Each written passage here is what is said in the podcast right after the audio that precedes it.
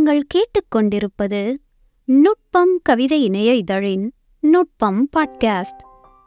கவிதைகள் கையூரி புவிராசா. குரல் தேன்மொழி அசோக்.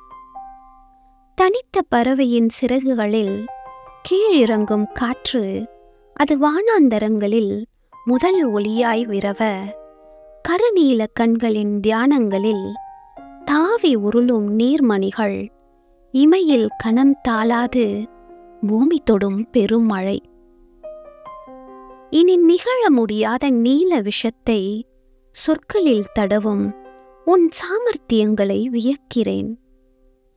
தேன் உறிஞ்சும் மண்ணத்து பூச்சியின் சூட்சுமங்கள் உனக்கு அலாதியானவை. இறுகிக் கொண்டிருக்கும் நரம்புகளை தளர்த்த வெறுமையின் உதிரத்தை மணிக்கட்டு வழி வழிய விடும் மகோனதம் இந்த மாலை. இந்த கசப்புகளில் தீர்ந்து போகாத ஒரு வாழ்தலைத்தான் நான் வேண்டி விரும்புகிறேன் சகா. அடுத்த கவிதை.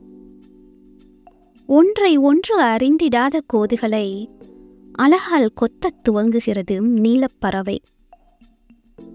முத்தங்களால் அறியப்படும் இந்த காளைகள் மீது தீராத தாபங்கள் வழுக்கி எழுகின்றன.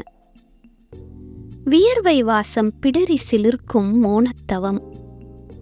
அது அலையாடும் ஒற்றை படகு. கணத்திற்கு கணம் உயிர் தீண்டி நினைவிழக்கும் பெருங்கனவு. கண்ணீரின் இன்பமறியும் பொன் நொடித்தவம்.